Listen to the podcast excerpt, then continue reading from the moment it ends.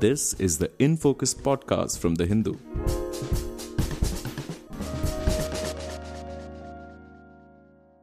Hello and welcome to the Hindus in Focus podcast. I'm Anand Krishnan, your host for today. Just a week before a meeting of the Quad leaders in Washington, Australia, the US, and the UK announced on September 15th a new trilateral security partnership for the Indo Pacific between Australia, the UK, and the US called AUKUS. As part of this, Australia will acquire nuclear powered submarines with help from the UK and the US. What does this new trilateral grouping mean for the Quad and for India?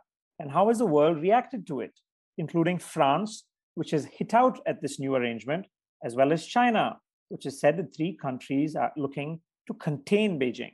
Joining me to make sense of this new trilateral arrangement and what it means for the region are Suhasini Haidar, the Hindu's national editor, as well as Dinakar Peri, who reports on defense issues for the Hindu in New Delhi. Thank you both for joining us today. Thank you, Anand. Thank you, Anand. So, Suhasini, if I can come to you first, uh, what did you make of this new announcement, which seemed to come out of the blue? Uh, and what has India said so far, if anything at all, uh, about this new arrangement, given that everyone has been focusing on the Quad uh, being at the center of attention as a security arrangement for the Indo Pacific? So, how has this arrangement sort of come out in, in a few days right before what was supposed to be uh, a much celebrated first in person meeting uh, of the Quad leaders? precisely i mean the the timing if you like could not have been more uh, awkward if i could uh, play on the AUKUS term which uh, which which many have already done. Uh, the truth is it comes one week before what was to have been the main item you know the quad summit of four the four leaders meeting for the first time face to face. A lot of trouble has gone into the summit. Uh, the japanese prime minister was due to step down from office just a week later uh, had actually suggested that the summit off. And um, uh, all the others were keen to go the japanese prime minister Suga will Washington just office, uh, just to make the point that there is a confluence of minds. There's a there's a, you know a very serious sort of um, uh, push for the Quad summit, uh, and then we see the announcement of. Uh, uh, we have heard uh, already that Australian officials had informed India about, but not that the US had informed India about it. Now, and yet, from the Indian point of view, uh, there has been absolutely no reaction. We've asked the Ministry of External Affairs uh, for a reaction, and we didn't receive one. Uh, and similarly, um, uh, we have, uh, uh, you know, we we've been waiting for some kind of a statement made on how India sees this new formation in the Indo-Pacific. Um, maybe there will be one closer to the date or in Washington itself. remember, there are three or four moving parts to this. There's China's reaction, which, uh, of course, uh, you know, you've been covering that India has to watch out for. Uh, there is also the reaction from France now, that very angry reaction. Uh, and India is a very close strategic partner of France's. Uh, we do actually have a nuclear relationship. We, uh, we discuss a lot of these issues as well. Um, and, and then there is the third part of it, which has not really been spoken about much, which is India's basic concerns with proliferation. If, for example, the world turns a blind eye as the US announces a new nuclear partnership with Australia that does not have access to this uh, technology. In fact, Australia is going to be one of those uh, very rare uh, situations where they don't actually uh, use nuclear power themselves, um, and they don't have, uh, you know, they, they don't have a nuclear program, but they are going to be running nuclear submarines. Um, then uh, India could face this kind of a situation from other players who are uh, nuclear capable as well. And that is something India has always been against, whether it has been Iran, whether it has been China's support to Pakistan or to North Korea. Uh, so there are a lot of very important um, uh, impacts uh, or repercussions from this AUKUS alliance that has been announced. Of course, many are hoping that what it essentially is going to mean for India is two things. One, that uh, this will solidify the Indo-Pacific partnership. So this will be, this will bring the United Kingdom as uh, well into uh, an already loose sort of coalition between the four democracies: U.S., uh, India, Japan, and Australia. Uh, and the second part to it, which is uh, uh which is uh, uh, another sort of possible silver lining for India, is the idea that if France is not going to be able to complete its deal with Australia on the nuclear submarines, then India could perhaps be a beneficiary of that technology. Um, so there are a lot of uh, parts to this. And as I said, India has not yet put out a statement, has not yet conveyed a reaction. Uh, we will come back, Suhasini, to the really fascinating points that you made, and we will come back a little bit uh, in terms of the positives and negatives for India. But uh, Suhasini, on the French reaction that you said, just for our listeners, uh, on Friday, France said it was actually recalling its ambassadors to the US and Australia. Uh, and of course, the heart of the uh, anger, the source of anger for the French is that because of this arrangement, Australia scrapped this huge deal uh, from France for conventional submarines that it was supposed to buy. Uh, on Saturday, you had France's foreign minister uh, who hit out at what he called, quote, the duplicity, disdain, and lies uh, of Australia. And of course, they're equally angry at America as well. It's quite curious. They don't seem to be very angry at, at the UK, uh, some jokingly saying that the French, uh, either reflecting the fact that they looked at the insignificance of the UK or they expected it from the UK, we don't quite know. Uh, Dinakar, you reported a little bit uh, about how Australia has sort of framed uh, this deal vis a vis the significance for India. Can you tell us a little bit about what the Australian ambassador to India has been saying uh, about this new arrangement uh, and specifically what he said this would actually mean as far as India Australia defense ties in particular. So, Anand, the Australian High Commissioner here uh, did a, a, briefing last week, as you mentioned. And so, there he tried to position the AUKUS as a uh, arrangement which will complement the, Mala, uh, the Quad grouping and other cooperation mechanisms in the region. See, for instance, for again Australia, India, and France, or India, Australia, and Indonesia. And there were also there, there has been also interest between uh, India and Australia to build on similar formats with the other ASEAN countries. But now, uh, you know, the, the reaction of ASEAN countries itself has been quite varied, from welcoming some being, you know, doubtful of how this will play out. And now, in fact, Australia is trying to address each of those concerns. I mean, they have been, in fact, today morning saying they are dispatching, you know, their uh, officials to address those concerns with ASEAN countries. So the, essentially, they allay those apprehensions in a way, saying political platform or platform for consultations, and which will kind of work together with this arrangement. So again, to put the consultation mechanism uh, as uh, you know, uh, it's been put out, it's more of a, a platform for high technology cooperation between these three countries. And in the first phase, as the as the document referred to, uh, UK and US would be assisting Australia in acquiring submarines or SSNs as they are referred to, at least eight of them in the near future. Apart from other high tech, high end and high technology missiles and etc. As on it, it does not seem more of a, a consultation mechanism, but more of a technology cooperation group. So how that will how the trajectory will shift is a different question, which as of now no one is talking about. Dinakar, uh, very quickly on the point of nuclear submarines that you mentioned, uh, what makes them so significant? Uh, and that that has been actually the source of ire. For instance, China has been particularly upset about the fact that under this arrangement, Australia will be getting them. Uh, obviously, the Australians argued uh, that the, this was a valid reason why they scrapped the deal for conventional submarines from France. Can you just give us some perspective on what makes these nuclear submarines uh, so significant? There are two operational as a military platform. The other is the whole aspect of the nuclear itself, which brings in the question of proliferation and so on and so forth, which Suhasini had also referred to earlier.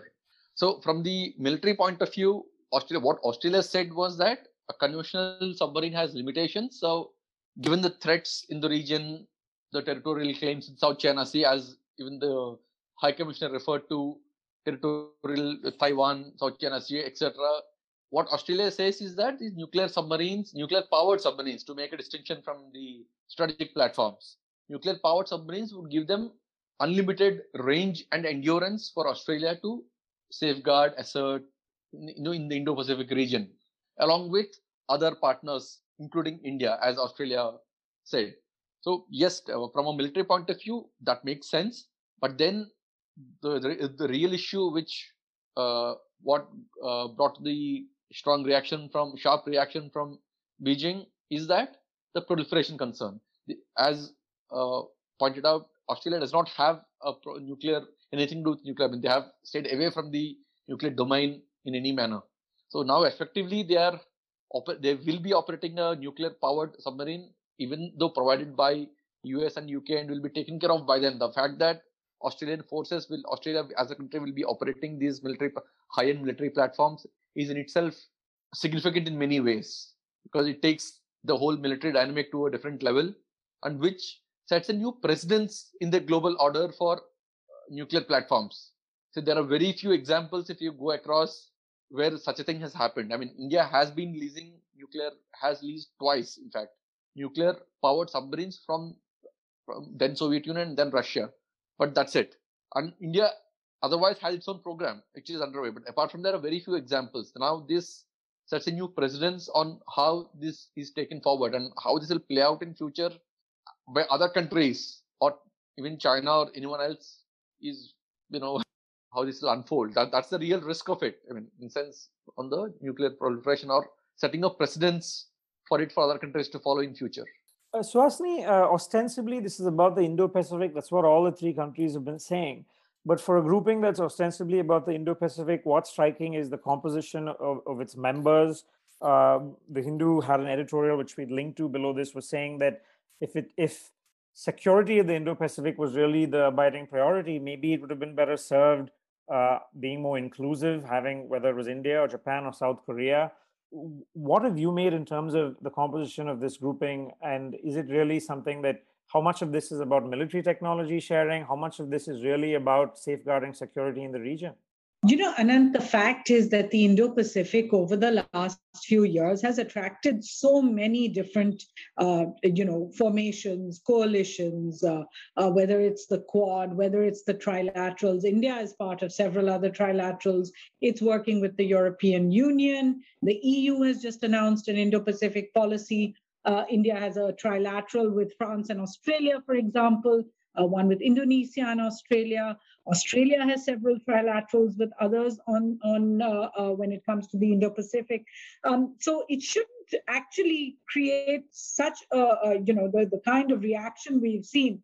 Uh, perhaps would be uh, uh, would seem excessive when it comes to the US announcement. But the US announcement of AUKUS is different for a number of reasons. Uh, the first is, as you pointed out, that this goes a step ahead of, say, what the Quad is discussing today. The Quad discusses uh, keeping a free and open Indo Pacific. It discusses military exercises. It talks about connectivity, um, uh, infrastructure projects that they can do jointly. It has these silos on climate change, on COVID, countering COVID, on critical technologies. Um, but it is not this kind of a security uh, framework, particularly since it is between treaty allies, uh, which is Australia uh, the, uh, uh, and uh, the UK as allies of the US. The second part is that this is about a nuclear relationship. And remember that the US has always said that its own laws and regulations do not permit it to proliferate, to give this kind of technology out. Um, the, the fact is that the last time they, they did share this kind of technology with the UK was more than um, uh, half a century ago. Uh, so there is something different about this particular partnership. The third reason, and this should have been a clue, that the actual negotiations for this alliance went on for 18 months. But it seems that even the, the top level officials in many of the countries didn't know about it. The fact that the Australian uh, foreign and uh, defense uh, secretaries were in Delhi just a few days before this announcement was made, but they didn't themselves uh, disclose that this deal was in the making, means that there was something very substantive that had to be kept away from the world until it was ready to be announced. I think all of these indicate that there is more than meets the eye to what AUKUS essentially is. And uh, it is a very, very serious security strategic partnership in the Indo-Pacific that countries will have to unravel, um, uh, learn more about. Prime Minister Modi will be in Washington. He will meet with Mr. Morrison. He is meeting uh, with President Biden, and no doubt there will be discussions in the Quad format as well about what AUKUS means. But all the signs point to the idea but there is something more than meets the eye. And i think that's why you are seeing these reactions. France's reaction for for example has been uh, that this is duplicitous that this is quote a stab in the back essentially saying that while they were in negotiations with all three countries really on various issues they had not uh, they, they they were not told about this alliance being in the making. Uh, we in fact know that uh, External Affairs Minister Jaishankar even spoke to the French uh, uh, Minister, uh, Mr. Drian, who has made many of these statements, giving the indication that India is inclined to also hear about what is France's real, you know, opposition to the deal and whether that opposition is more than just losing a lucrative defense contract. If it is larger than that, is there a dis, you know, is there a feeling of being disconcerted in the European Union? Is the European Union itself uncomfortable with this. Uh, as Dinkar was pointing out earlier, there's the question of whether the US has essentially taken away this contract, uh, this uh, opportunity for manufacturing in the uh, in Europe from uh, what are essentially allies and partners of the United States. So there are repercussions beyond, obviously, the kind of uh, reaction we have seen from China. We've seen Iranian leaders uh, react as well to the kind of uh, double standard, if you like, uh, behind this alliance. The truth is that no matter how you look at the alliance, it is not possible uh, to say this is just another uh, formation in the Indo Pacific. Clearly, this is something different, and I think the weeks and months ahead will tell us much more. A final question to you, Suhasini. Uh, the other big event, of course, uh, which we spoke about at the start of this podcast, is the Quad Summit. Uh, we will do another episode of InFocus podcast at the end of this week on the takeaways from the Quad Summit, and we hope Suhasini will join us for that as well. A final word, Suhasini, looking ahead to this first in person Quad Summit as Prime Minister Modi goes to Washington. How much do you think that this AUKUS announcement may or may not have changed uh, the texture of this of this summit that we're looking forward to? Uh, or do you think that perhaps it'll just sort of exist in in and occupy parallel spaces, AUKUS on the one hand, and what the Quad has uh, planned for on the other?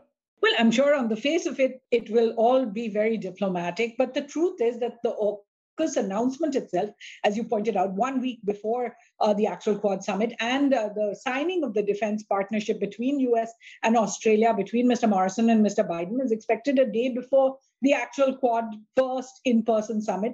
Both of those have taken away a little of the spotlight uh, from the idea that the Quad countries were coming together, the leaders were coming together face to face for the first time. Um, beyond that, I do think uh, the question will be about whether this strategic partnership is an exclusive one and essentially will mean that the US will conduct this kind of serious military partnership with its treaty allies in the Indo Pacific and what that means for what is the agenda for the Quad. As far as we know, the Quad, as I was pointing out earlier, has this kind of five part agenda. There's the free and open Indo Pacific. There is ensuring uh, transparent and sustainable infrastructure connectivity in the region. Uh, there are the three silos of climate change, of countering COVID with a vaccine initiative, uh, as well as dealing with critical technologies and uh, resilient supply chains.